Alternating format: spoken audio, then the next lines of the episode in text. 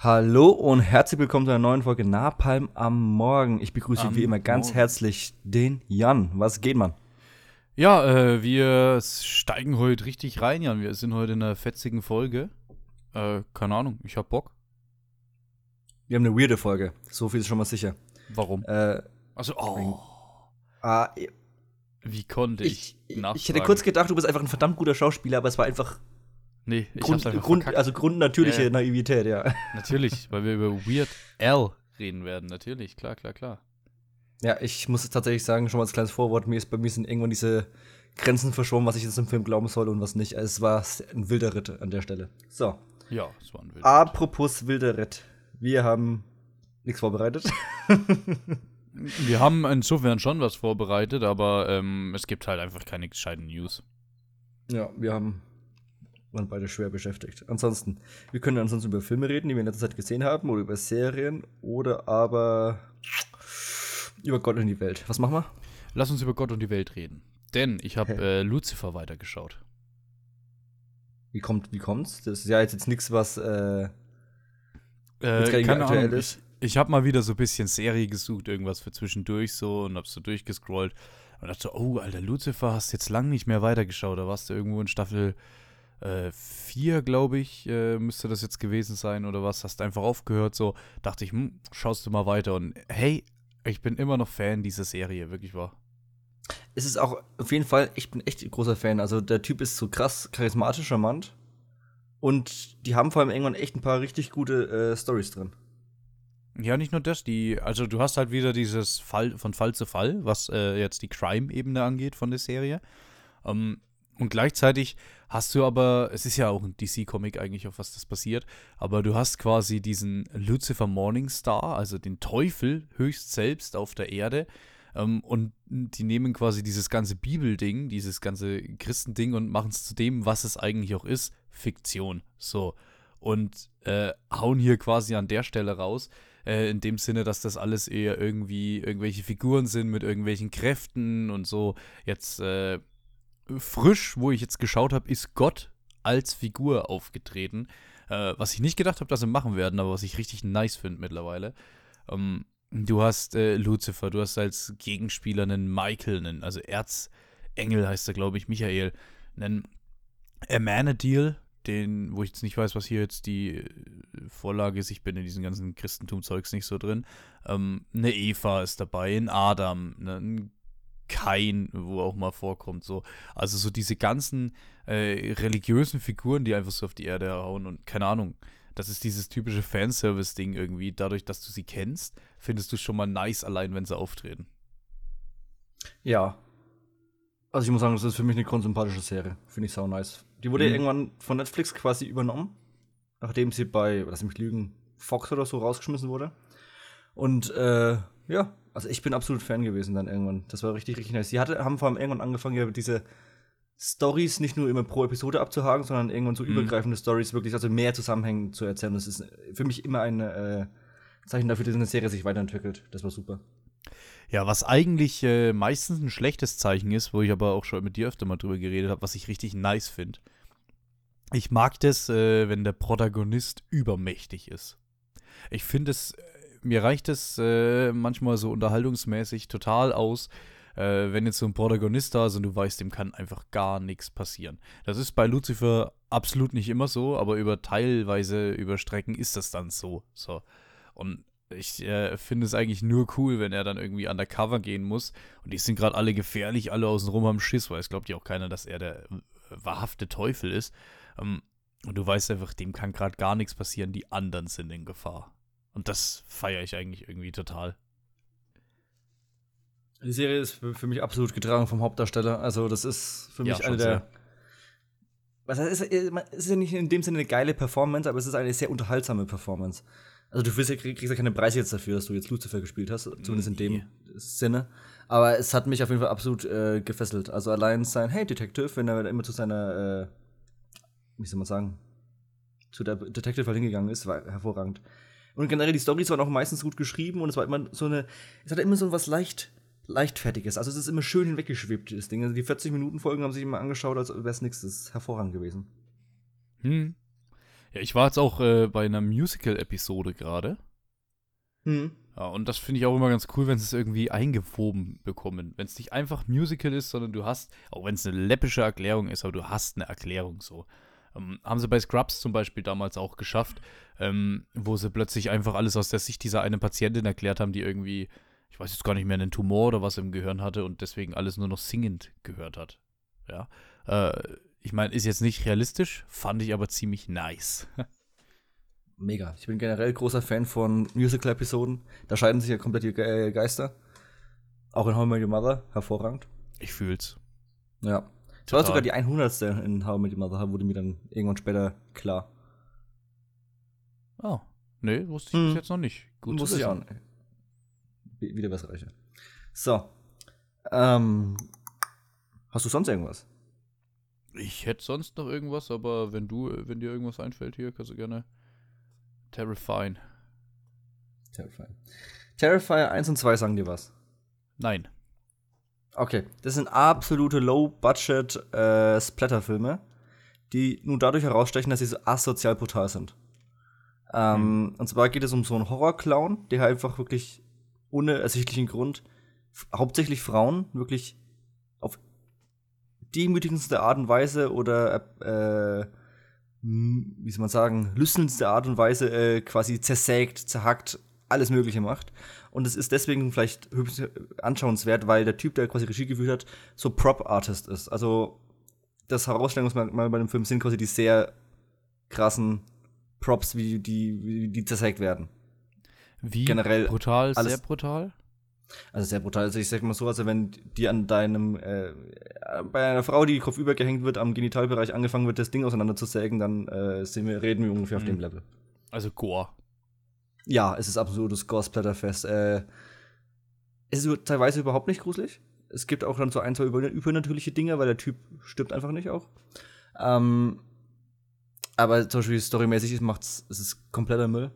Also du schaust eigentlich wirklich nur von Kill zu Kill mhm. und schaust was die anderen sich dann äh, noch ausgedacht haben. Aber, dann, aber jetzt der zweite Teil zum Beispiel geht mir irgendwie 2 Stunden 20, geht halt einfach viel zu lang.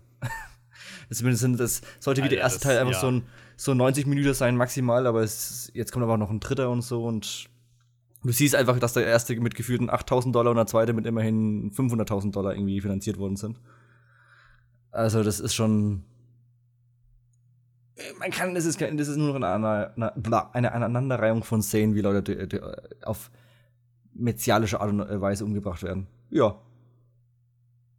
Nur ohne, nur ohne irgendeinen Sinn und Inhalt, also noch weniger als Saw.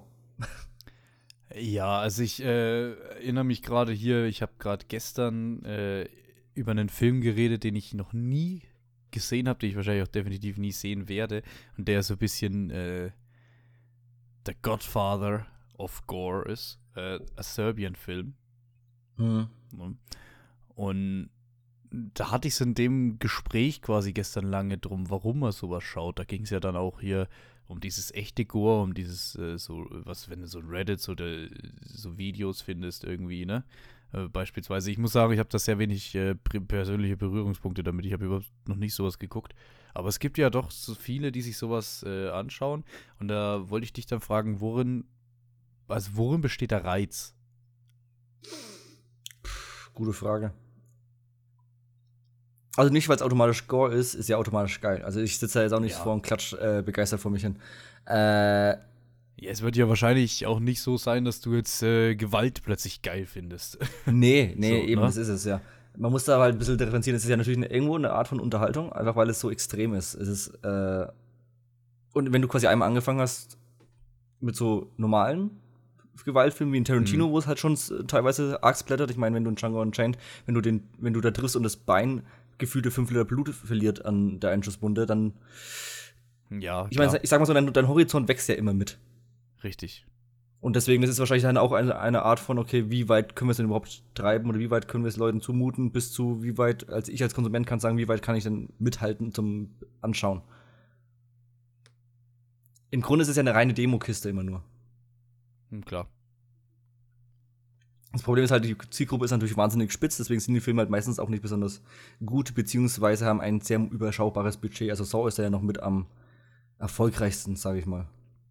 Ja, aber Saw ist halt auch so ein Ding. Äh, der erste Teil ist gut. Der erste Teil ist Da- wirklich gut. Das ist ein, Ja. als filmisch, das ist wirklich ein guter Film.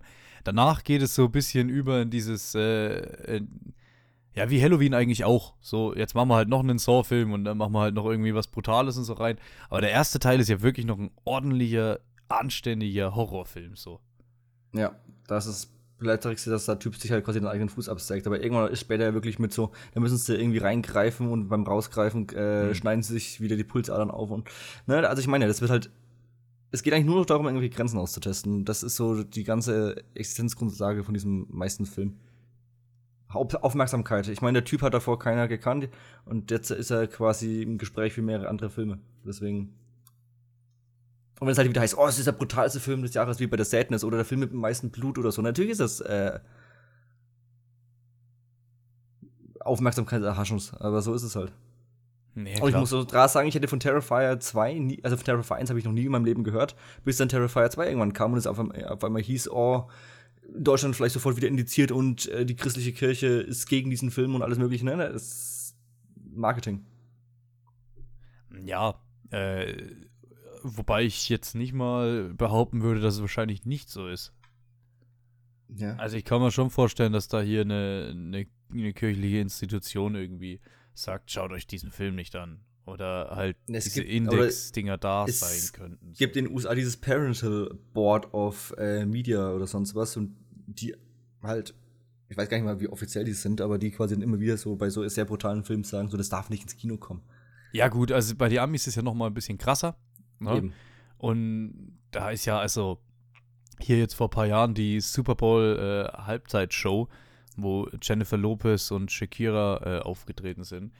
Und die haben sich halt entsprechend quasi bewegt, irgendwie, wie es es halt, also könnt ihr euch auf YouTube anschauen. Allein dadurch, dass es auf YouTube anschaubar ist, kann ich euch nur garantieren, dass es jetzt nichts irgendwie, was nicht jugendfrei ist. Es ist ein Live-Auftritt im US-Fernsehen, natürlich Ja. ist der jugendfrei. Ja, genau. Auf jeden Fall äh, gab es da auch einen Typen, der hat auf, also auf eine absolut unmenschliche Summe äh, verklagt, irgendwie 800 Milliarden oder so, die NFL, äh, weil das im Fernsehen gelaufen ist und sein Sohn das sehen musste und ach, ein Quatsch. Sein Sohn musste das sehen, das arme Kind, ja. Ja, das Kind, naja. Aber das hat erstmal Spaß in seinem Leben gehabt. Ja, auf jeden Fall, äh, bei den Amis ist alles nochmal ein bisschen krasser. Äh, und wenn es bei uns auf den Index kommt, das muss schon was schaffen, sei mal. Ja, aber bei uns, ist, bei uns ist besser geworden, tatsächlich, was so Sachen, die auf den Index kommen. Gibt es noch große Filme, die bei uns auf den Index kommen? Früher war wirklich so, es kommt ein neuer Evil Dead und keine Chance, dass der bei uns rauskommt. Äh, ich weiß nicht, ob sie, also wo es halt auch im Gespräch war, war bei The Sadness, das weiß ich. Aber ich glaube nicht, Wirklich? dass der jetzt im, im, auf dem Index ist. Also da finde ich sowas wie äh, Terrifier 2 deutlich bedenklicher als The Sadness. Ja, der Sadness, der hat Spaß gemacht. Der hat, Eben. der war so sehr übertrieben, dass das schon Bock gemacht hat. Ja. Ähm, wo auch Gewalt dabei ist, nur mal so als kleines Topic angeschnitten, weil da haben wir definitiv schon zur Genüge eigentlich äh, hier im Podcast drüber geredet.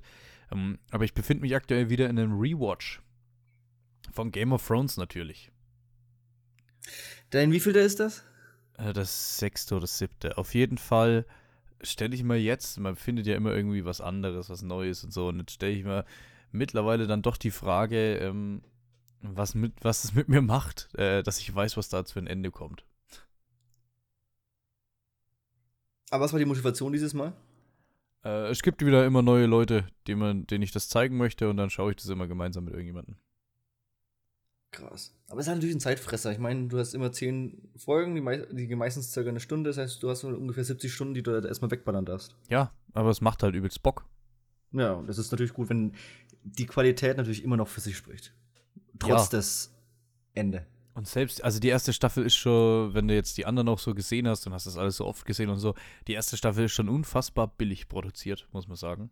Äh, Ne, da hast du noch richtig Rest. gemerkt, wie sie um gewisse Szenen rumschreiben oder nicht inszenieren können oder wollen. Eben wegen vor von allem, Budget. vor allem sieht es halt total, also gut nochmal von der ersten Folge in die zweite und so ist ja nochmal ein ganz großer Unterschied. Aber auch so Tyrion Lannister zum Beispiel mit diesem, mit dieser goldenen Perücke und so, das sieht nochmal deutlich affiger aus, als es dann später ist. Ähm, aber du merkst halt in der Grundsubstanz schon, dass du da irgendwie was Geniales vor dir liegen hast. wenn Game of Thrones, glaube ich, von der ersten Staffel jetzt halt nochmal starten würde, mit der Qualität wird es halt nicht klappen. Es würde Nee, zu schnell zerrissen werden. Fall. Ja, äh, deswegen, äh, das war halt 2011 damals noch nicht ganz so. Also klar gab's da, dann- ist auch Walking Dead und so gestartet und so, aber es war ja noch nicht die riesen Serienrevolution wie jetzt hat. Ähm, da hast hast einfach einen Ticken mehr Zeit gehabt. Und trotzdem war es ja relativ aufwendig. Es war trotzdem eine HBO-Produktion, nichtsdestotrotz. Ja, Walking Dead ist ja eigentlich dasselbe. Da hast du vielleicht ein bisschen bessere Produktion gehabt, aber dafür halt nur sechs Folgen in der ersten Staffel. Genau, Ja. genau. Da hast du halt gesagt, okay, wir haben halt erstmal nur sechs Folgen. Dann war es auf einmal arsch erfolgreich und dann sofort, oh, wir brauchen 16 Folgen pro Staffel. Ich da, haben sie da nicht sogar 20 irgendwie geballert? Ach, das, ich kann es jetzt aber nicht genau sagen. Ga ganz am Ende hatten sie, hatten sie dann jetzt 24, weil sie dann, das dann 3x8 gemacht haben. Mhm. Wie bei äh, Attack on Titan. Es ist die finale Staffel, der finale Teil, die finale Folge der finalen Umdrehung der Erde. Keine Ahnung. Wir sind ja seit gefühlten drei Jahren in der Last Season of äh, Attack on Titan. Es soll ja tatsächlich jetzt nur noch eine Folge kommen. Also, ich glaube es aber erst, wenn es wirklich soweit ist. Das ist so absurd. Also die, Die zweite Staffel hat tatsächlich nur 13 Folgen, sehe ich hier gerade. oh, nur 13, haben sie sich ja gerade noch Weil das ja genau die ist, die sich ein bisschen zieht, ne? Die auf der Farm? Ja. Ach, ich mochte die Farmstaffel eigentlich erstaunlich gerne. Es, es, es haben mir so viele Leute Schauen, erzählt, ja. dass die sich. Es haben mir so viele Leute erzählt, dass sie sich ziehen und ich habe dann die geguckt und dachte so, ja, also geht eigentlich. Da haben sich andere Staffeln schon ganz anders gezogen bei Walking Dead. Genau. Gut. Ich Nee. wollte noch irgendwas sagen, das habe ich vergessen. Sorry, bin ich da jetzt mit Walking Dead irgendwie reingekrätscht?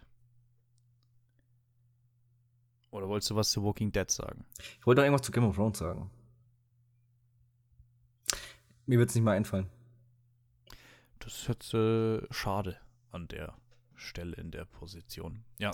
Oh nee, richtig geil. Das ist äh, Mini- Mini-Einschub. ich bin heute durch die Fußgängerpassage äh, bei mir in Bamberg gelaufen.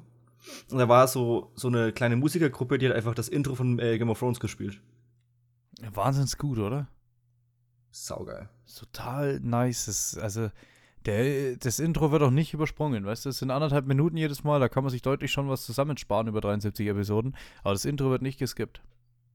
Überhaupt nicht. Du musst ja wissen, was in der Folge, welche Orte wir in der Folge abgrasen. Ja, ja, das sowieso. So. Nee, und es war wirklich schön, dass wirklich auch, also nicht nur so Jüngere wie ich da mal kurz stehen geblieben sind, die halt das gesehen haben, wo, also sehr safe gesehen haben, sondern da sind dann wirklich auch so 40, 50, 60-Jährige stehen geblieben und haben das einfach, äh, haben dazu geschaut. Das war richtig geil. Das war richtig geil. Ja, weil es halt auch ein geiles Musikstück ist. Ne? Ramin Javadi ist halt einfach auch so ein begnadeter Typ. Äh, der hat ja zum Beispiel auch Prison Break die Musik gemacht und es ist halt einfach top. Mich wundert es, dass der, erstaunlich seitdem, gute Musik, ja. dass der seitdem so unterm Radar läuft irgendwie gefühlt. Also gut, House of the Dragon noch, klar, als Fortsetzungsserie jetzt zu Game of Thrones oder, oder nicht Fortsetzung, als äh, Prequel. Aber ansonsten, Ich verstehe nach wie vor nicht, warum man da einfach die exakt selbe Musik wieder verwendet. ich find's cool. Ja, natürlich, aber es, Doch, ich find's Warum schon probierst cool. es noch nicht mal wenigstens? Du hast ja noch, äh, ich hätte ja, also was ich ja in der ersten St- Folge damals so extrem geil fand, dass sie quasi geendet haben, also dass dann die Credits liefen mit äh, The Song of the Children von Game Mhm. of Thrones, den ich auch so übertrieben awesome finde.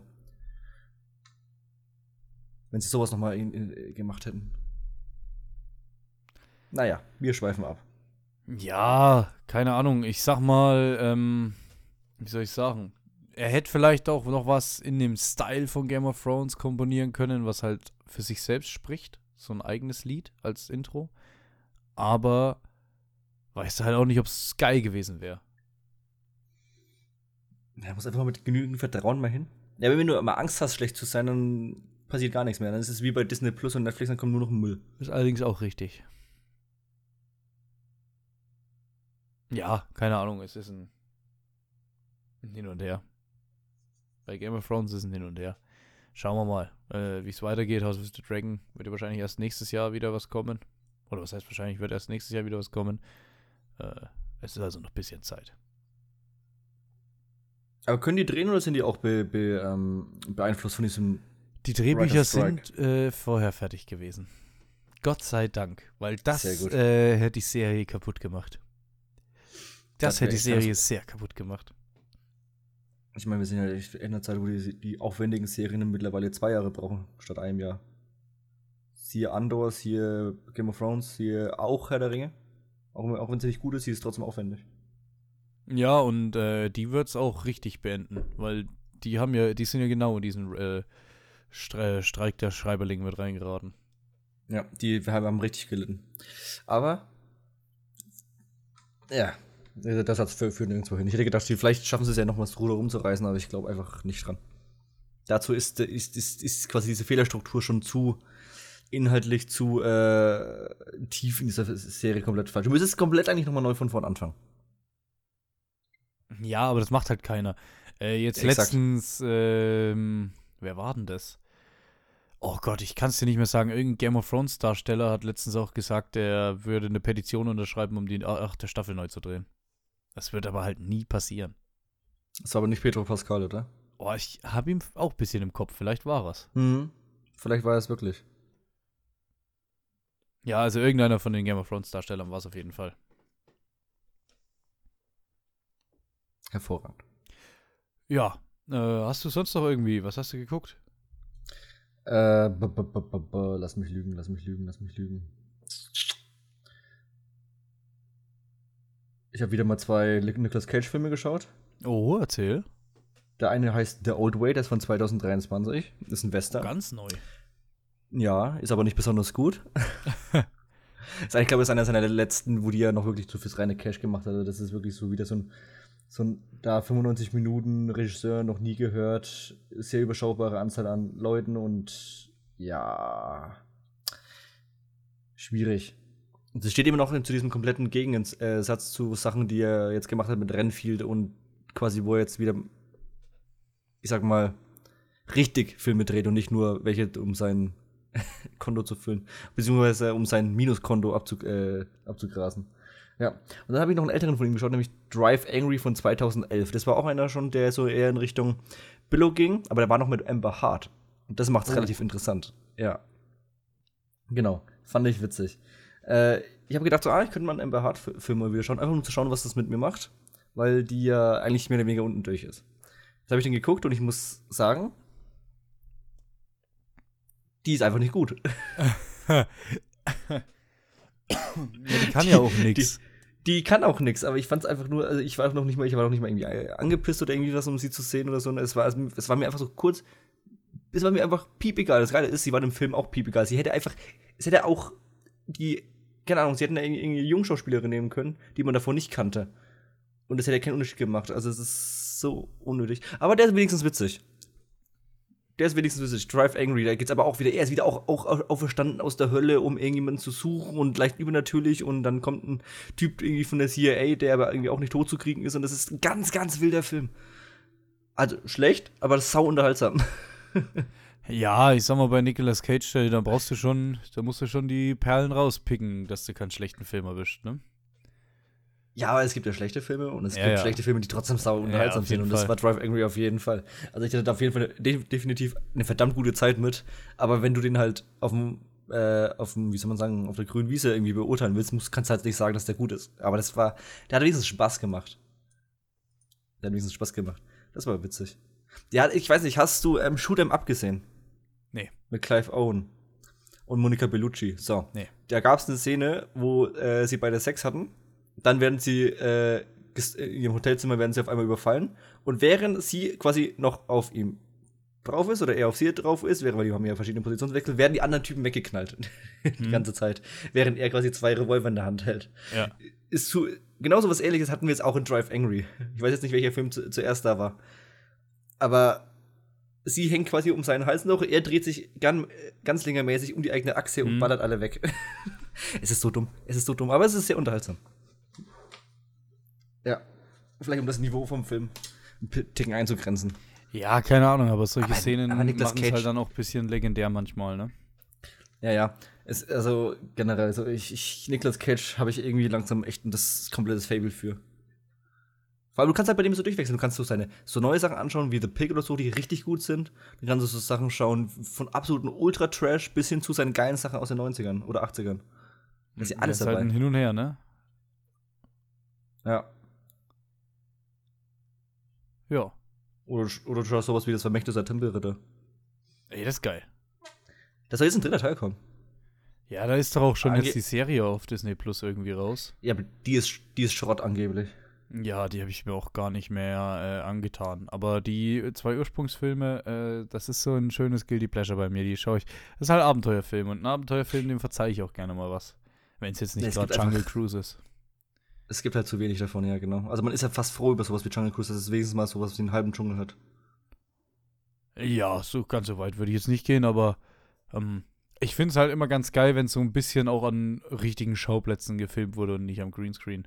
Und das macht, finde ich, bei gerade beim Abenteuergenre, macht das so viel Unterschied aus. Und dann hast du halt hier einen Vermächtnis der Tempelritter oder was. Die rennen ja auch nicht durch den Dschungel, weißt du? Die rennen hier an die, ähm, hier an die Glocke. Hier, die in Philadelphia steht, die, sagen wir mal, Friedensglocke oder was, wie das Scheißding heißt. Äh, keine Ahnung. Die, die rennen Das da heißt halt. Safe Friedensglocke, ist USA. Ja, schon, oder? Ja. Ja, komm, warte, ich, ich, ich google das The hier. Bell of Freedom. Safe, es ist safe die Bell of Freedom. Äh, Glocke Philadelphia. Wie heißt das schnell wieder? Die Liberty Bell. Freiheitsglocke. Da. Geil. So, tipptopp, richtig geraten. Also, hier an dieser Glocke und hier die ähm, Declaration of Independence und so. Weißt du, da reicht es, wenn die in so einem Museum rumrennen und es ist schon genug Abenteuer, finde ich. Ja, brauche ich nicht unbedingt einen Dschungel. Und wenn ich in den Dschungel gehe, dann werden die halt auch irgendwo in Richtung Dschungel gegangen. So. Und das äh, macht halt gerade beim Abenteuerfilm so viel aus, weil du gerade, finde ich, bei Jungle Cruise siehst, äh, wie schlecht ein Abenteuerfilm wird, wenn er nur vom Greenscreen gefilmt ist. Was fandest du den letzten guten Abenteuerfilm? Boah. Hey, das ist eine schwere Frage. Ich habe Indiana weiß. Jones noch nicht gesehen, den neuen. Ich, ich glaube echt nicht, dass er gut ist. Na, ich starte jetzt dann demnächst. Um, schauen wir mal, was wird. Ich hätte jetzt The Lost City gesagt. Ja, doch. Ja, komm, nimm mal Mhm. mit. Ja, an den habe ich gerade gar nicht gedacht. Weil, weil sowohl Uncharted als auch eben Jungle Cruise waren schlechter. Uncharted habe ich nicht gesehen. Jungle Cruise Macht sowieso. Äh, der zweite Jumanji war auch äh, nix. Dann dieser Dora-Film mit der goldenen Stadt. Äh, also, den würde ich ja von den allen am ehesten noch nehmen, aber äh, der war auch nix. Ich habe den sogar geguckt, ja, Gott, stimmt. Ich, ich meine, ist ja so verzweifelt, man sieht irgendwo äh, etwas, was irgendwie nach, keine Ahnung, Südamerika aussieht. Also so ein Dschungel in Südamerika, wo sie vielleicht irgendwelche äh, Aztekenstatuen suchen und du sagst sofort, oh ja, klar, schau ich. Es gibt Dann gab es doch noch hier irgendwie diesen beschissenen Film da mit äh, Gal Gadot, äh, Dwayne Johnson und Ryan Reynolds. Letztes Jahr auf Red Netflix. Ja, Red Findest, Notice. findest, du, findest du, das ist ein Abenteuerfilm? Das, Zum, zum Ende hin ist er ein Abenteuerfilm, aber das macht ihn auch nicht besser. Er endet natürlich im Dschungel, so. Ja, kann auch so ein bisschen Heist-Movie, egal. Äh, da hätte ich jetzt doch irgendwie spontan dran gedacht. Scheiß drauf, äh, alles Mist. Jetzt sind wir mal ganz ehrlich. Also, Das ist leider komplett wahr. und warum auch? Weil in der Hälfte halt auch wieder Dwayne Johnson rumrennt. Sind wir mal ehrlich. Das ist einfach kein Abenteuertyp. Na, oder nicht? Ist kein Abenteuertyp. Nee. Also auch kein Schauspielertyp. Es ist gar kein Typ fürs Fernsehen, aber egal. Ist halt The Rock. Ist halt ein Stein, ne? Und so spielt er The auch. Rock. Hast du gerade das Statement gehört? Das habe ich mir frei aus den Fingern jetzt hier gerade gezogen. Ähm, apropos Finger ziehen. Joko Winterscheid hat eine neue Serie veröffentlicht auf Amazon Prime. Äh, the Most Dangerous Show in the World, glaube ich. Oder so. Er hat auf jeden Fall ein paar Folgen jetzt hier äh, den Klimawandel aufgearbeitet. Äh, dokumentarisch, Reportage, also wie eine Reportage, würde ich fast sagen. Und keine Ahnung, ich muss sagen, ich, ich habe ein kleines Problem mit der ganzen Sache. der arbeitet hier in so viel Folgen den Klimawandel auf und wie schlimm das ist und was man machen kann und was es für Ideen gibt und so weiter und so fort. Und rennt halt aber pro Folge irgendwie gefühlt in zehn Länder. ja. Okay, ja, Doppelmoral oder beziehungsweise ne, äh, unglückliches, unglückliche. äh, Ja, hat zum Beispiel erste Folge gleich am Anfang hat ein Interview mit Bill Gates und fliegt für das Interview fix nach LA. Nee, nicht LA, San Francisco, glaube ich, oder so. Wo Bill Gates halt wohnt. So. Ähm, Und dann wird es auch noch thematisiert. Da sagt er, ja, dann bekomme ich hier so Gedanken plötzlich so, weil ich fliege ja hier auch durch die ganze Welt. Und sein Schluss ist aber, äh, ja, wir sind zu der Entscheidung gekommen, äh, so ungefähr, das passt schon, äh, weil wir zeigen das ja, wir zeigen, wie wichtig das ist. Und deswegen ist es wichtig, deswegen kann man fliegen. Und die fliegen schon, also die fliegen schon arg viel von A nach B. Muss man, muss man ganz, ganz klar an der Stelle so sagen. Also da rennen sie ja, die rennen ja nicht nur plötzlich in den USA rum, sondern auch in ganz vielen anderen Ortschaften. Ähm, keine Ahnung. Ja, aber, aber, wie ist denn die Show aufgebaut? Ich dachte nämlich erst, als damals der Teaser kam, ist halt eine typische Pro-7-Show, nur auf Prime, weil halt ist ja das Team von Joko und Winterscheid ist ja dahinter. Mhm. Aber es ist, scheint ja was komplett anderes zu sein. Nee, es ist schon so ein buntes Hin und Her. Also du hast ganz viel so Bilder, wo er irgendwo in einem Studio sitzt, Joko erzählt irgendwas und du hast ganz viel so, dass, er, dass der Beamer so über ihn drüber schimmert und so, äh, was man mhm. auch ein bisschen von dem Jenke-Sachen kennt, sage ich jetzt mal. Oder diesen, wie ist denn der, der Tilo Mischke, kennt man das auch viel vom Style her, halt dieses Pro-7-Zeugs. Ähm, es ist so, es ist ein, es ist wirklich ein sehr buntes, geschnittenes Hin und Her aus ganz vielen, vielen, vielen Schnipseln und zusammengeschnitten, wirklich. Manchmal hast du so diese Videospieloptik der 80er Jahre mit drin, äh, wo Yoko dann plötzlich mit rumhüpft. Also es ist wirklich ganz, ganz wild geschnitten. Also gut? Ja, es kann gefallen. Mir, mir persönlich, äh, ich fand es jetzt nicht so nice, muss ich sagen, aber ich glaube schon, dass das gefallen kann. Aber der auch Gäste. Also inwiefern passen da Gäste auf einmal rein?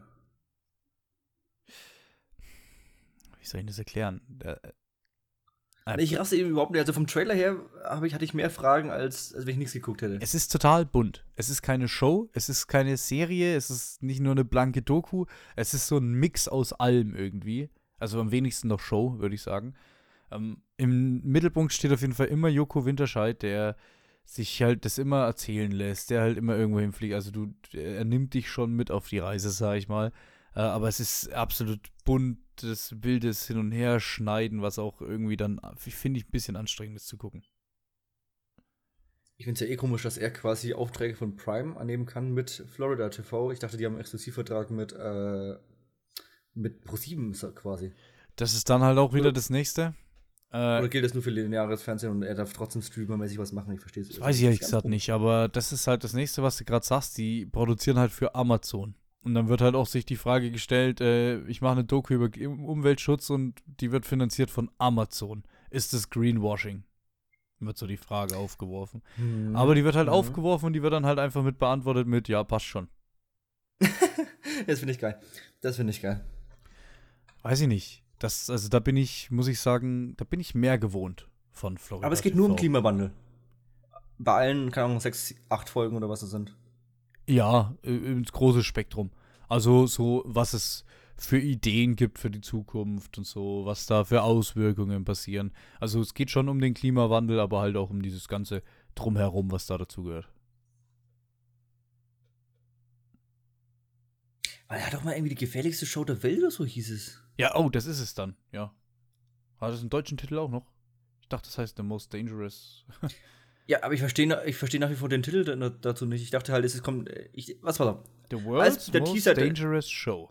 So genau, als der Teaser kam, eben auch hier äh, World Most Dangerous Show und es gibt Gäste, dachte ich halt, die werden halt auf irgendwelche kranken Parcours oder so geschickt oder müssen halt irgendwie krasse Aufgaben machen und dann verrecken die halt halt. So ein bisschen wie ähm, Duell um die Welt, nur halt für Pro7 und ein bisschen anders, halt irgendwie ja, genau. extremer, keine Ahnung was. Ne? Und jetzt ist das, hört sich das komplett anders an als. Äh, nee, mit einer Show hat das auch nichts zu tun. Ja, aber vor allem auch mit dem Titel. Was ist denn daran. Ich verstehe es noch nicht. Was ist das Gefährliche? Ja, das Gefährlichste es, es, der Welt ist halt der Klimawandel. So, das wollen sie damit ausdrücken.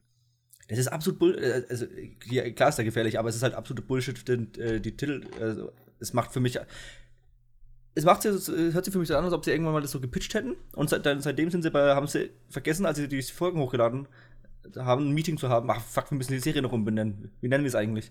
Hm, ja, keine Ahnung. Joko Winterscheid explains the world oder was oder halt irgendwas, aber es hat überhaupt es hat für mich eher so einen Jeff Goldblum Explains the World Charakter als äh, The Most Dangerous World, äh, Show in the World.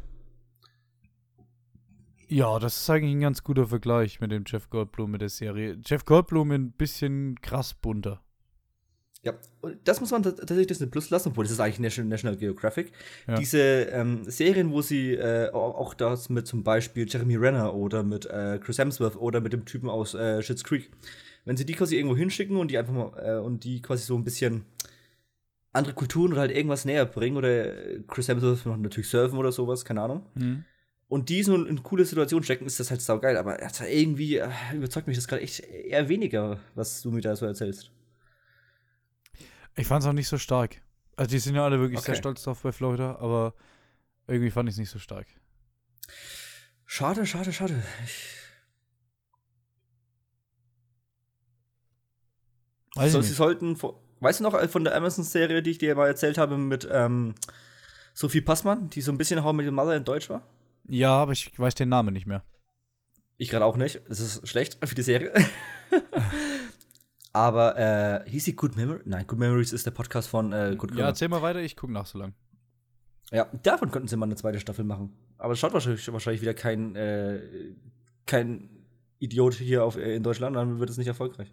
Ich weiß gar nicht, ob das überhaupt englisch gedubbt ist oder irgendwas, um es mal irgendwie interna- international irgendwie äh, zu pushen, wie Damaged zum Beispiel Goods?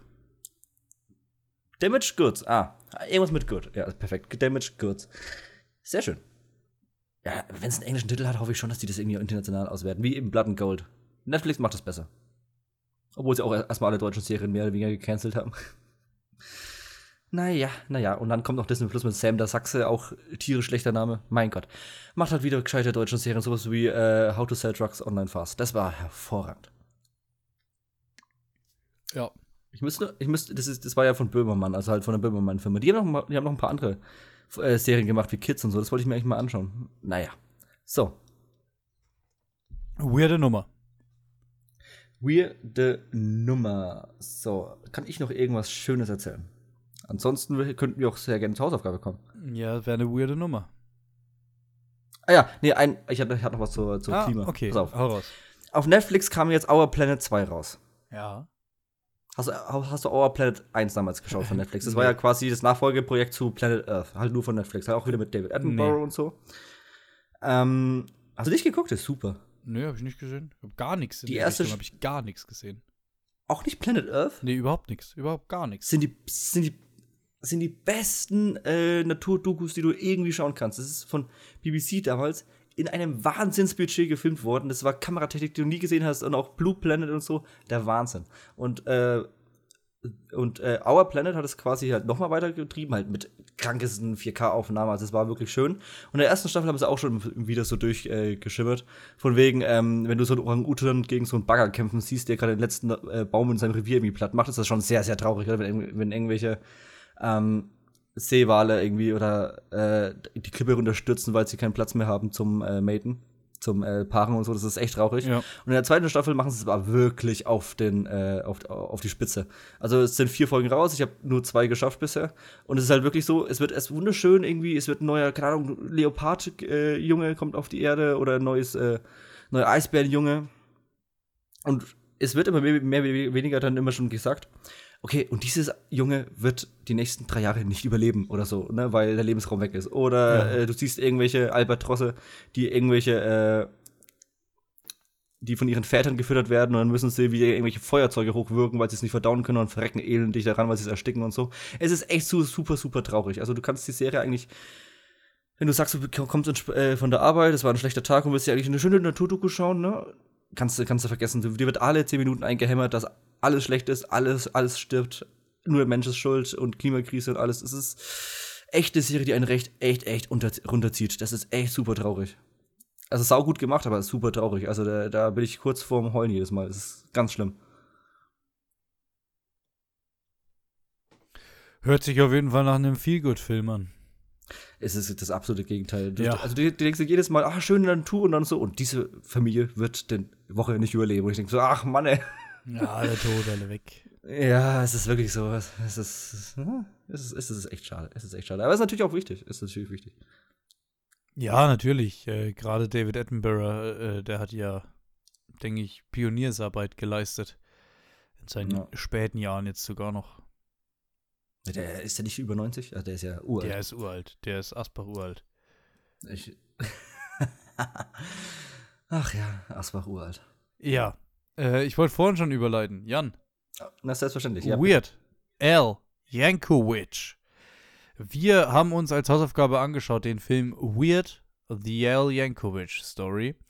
Ähm, lustigerweise ein Biopic, würde ich jetzt mal sagen, geschrieben von Al Yankovic und diesen Apple-Typen. Eric Apple? Eric Apple, der auch Regisseur vom Film ist. Ähm, mit Daniel Radcliffe, aka Harry Potter, in der Hauptrolle.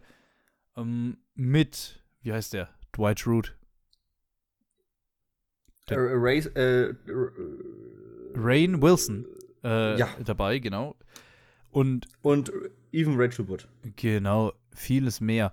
Ähm, es geht um den jungen Al Yankovic in einer ganz, ganz, ganz weirden Geschichte, wie auch der Film ja heißt. Ähm, es ist der kleine Junge, der kein, äh, wie heißt hier, kein Schifferklavier spielen darf. Äh, Akkordeon, das habe ich gesucht. Der das aber trotzdem macht, der da virtuos drauf wird, der äh, berühmte Lieder parodieren möchte, das auch macht, damit sofort instant berühmt wird. Äh, und so haben wir nicht nur ein Biopic, sondern auch eine Parodie von einem Biopic, würde ich fast sagen. Ja, es ist, also wie gesagt, äh, ich habe es am Anfang schon mal gesagt, also die Grenze zwischen was tatsächlich irgendwie vielleicht wahr sein könnte oder was einfach hier absolut Fikt, äh, Fiktion ist, ist halt sehr, sehr schwimmend. Ich habe mir mal auch irgendwie Wikipedia angeschaut, also er hatte, also ich habe nirgendwo gelesen, dass er tatsächlich was mit Madonna hatte. Nee, also das ist auch fake. Genau. Und ich würde auch sagen, dass 80% vom Film fake ist, was halt sehr unterhaltsam ist. Ja, das meiste ist halt Quatsch. So. Es ist aber es ist super unterhaltsam. Also Ja. ich fand ihn echt, echt, echt lustig. Ich meine, er, er, Spoiler, aber er tötet ja auch Pablo Escobar. Ja, so, also, es ist, es ist wirklich ein total wildes Spektakel aus äh, unwahren Sachen, wo man sich aber teilweise äh, dann, also, keine Ahnung, ich fand es total lustig, äh, als er dann auf diese Gartenparty gegangen ist, wird hier von Jack Black herausgefordert, äh, der irgendeinen Typen spielt. Ähm, und dann, ja, welches Lied soll er parodieren? Und dann sagt einer so in der Ecke, Another One Bites the Dust. Dann, wer bist du? Ich bin John Deacon. Keiner weiß, wer John Deacon ist, alle gucken. Na, der Bassist von Queen? Und dann also, ah, ja, klar, Ah, hm, richtig. hm, Ja. Ja. Äh, keine Ahnung, fand ich lustig. Ich find's geil, dass die Leute aufdrehen. Ich find's auch geil, diesen Twist gemacht zu haben, äh, dass Edith nicht die Parodie von Beat It war, sondern dass Beat It von Michael Jackson die Parodie auf Edith von Al Yankovic war. Oder so kleine Sachen, dass es so heißt, ja, wir sind hier in Madison Square Garden in 22 Abenden ausverkauft, so lang spielen die, die Knicks hier irgendwie da in New Jersey in so einer Halle. Es ist super witzig. Es ist eine der besseren Komödien letzter Zeit gewesen, meiner Meinung nach. Ja, Tatsache. Oder hier, äh, sie wollen Weird Al Yankovic als neuen James Bond nach Roger Moore und er sagt, nee, so einen Scheiß meine ich. Ist super unterhaltsam. Also der Film hat mich echt positiv überrascht. Ich meine, der hat natürlich schon so einen gewissen äh, Bass bekommen und ist auch generell gut angekommen. Ich meine, es hat, Ja. glaube ich, eine 3,6 auf, äh, auf Letterbox von 5. Äh, ist ziemlich solide, bis gut. Und ich muss auch sagen, also der hat auch eine super Lauflänge. Ich glaube, der geht irgendwie knapp 1,40 oder so. Kannst du super wegschauen. Kannst du super wegschauen. Also frei, jede absolute Empfehlung da, glaube ich, von meiner und ich glaube auch von unserer Seite aus. Sicherlich. Ich habe vom Regisseur davor noch nie was gesehen. Ich habe gesehen, der hat so ein mit Kevin Hart einen Die Hard, ne, Wortwitz äh, Mhm. Film gemacht. Habe ich nicht gesehen, äh, aber ich muss auch sagen, dass der inszenatorisch echt flott unterwegs war. Also ich muss sagen, der hat sich echt, echt zügig geschaut. Also ich hätte jetzt Ja, nicht gesagt, dass der schlechte Regisseur ist. Da muss man schauen, was der in nächster Zeit macht. Vielleicht war das jetzt mal so ein Karriere-Sprungbrett. Also das hat sich echt, echt gut geschaut. Ich hätte es echt nicht gedacht. Der ist halt in dem Sinne so abgespaced, äh, dass man das einfach annimmt und so, yo, das ist der Film und macht Bock. Ja. Ja. Ja, auf jeden Fall. Danny Radcliffe, super Performance meiner Meinung nach. Ja, Also ja, richtig, sowieso. der, der, der, der, hat richtig Spaß daran gehabt. Das, das, und das ist das Beste, wenn das dann dich äh, quasi auf den äh, Zuschauer äh, überträgt, ist das, ist das Beste. Dann hast du es perfekt geschafft. Also absolute Empfehlung da. Schau den an. Ja, der will halt- War ja Sorry? vom Roku-Channel war das irgendwie. Also das ist ja gar keine Netflix-Eigenproduktion, aber hat Mhm. jetzt, ist jetzt zum Glück äh, auf, Ne- weltweit auf Netflix gekommen. Schaut ihn euch an.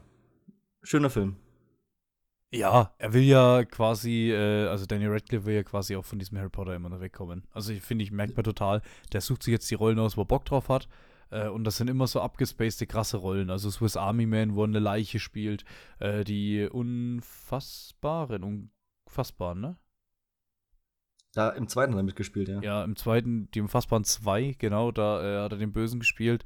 Ähm, ganz Akimbo. Das ganz Akimbo, natürlich, natürlich hier die Frau in Schwarz, wo er ganz anders ausgesehen hat. Äh, jetzt hier diesen, diesen Weird-Film, also äh, der will sich schon abgrenzen und ich finde, dass der das überraschend gut gemacht hat, weil der war für mich äh, immer die Person, wo jeder zu mir gesagt hat, ja, der wird nie von der Rolle wegkommen. Der ist für immer Harry Potter. Und das hat er einfach geschafft dass es nicht so ist. Ja. Der macht halt nicht viel, der macht vielleicht irgendwie pro Jahr gefühlt ein oder vielleicht ja. zwei Filme und davon ist einer auch mal ein bisschen medialer, äh, sticht heraus.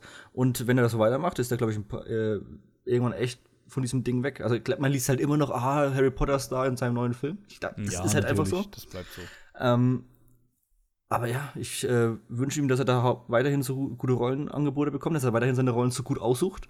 Und ich, ich meine, finanziell muss er sich ja keine Gedanken machen. Nee, auf keinen Fall. Es, ja, es im, Geg im Gegensatz, im Gegensatz zu den anderen Harry Potter-Leuten. Robert Grint hat jetzt ein bisschen geschafft mit seiner Apple-Serie und jetzt hat er auch in diesem letzten M. Night Shyamalan-Film Cabin in the Woods, nicht Cabin in the Woods, äh,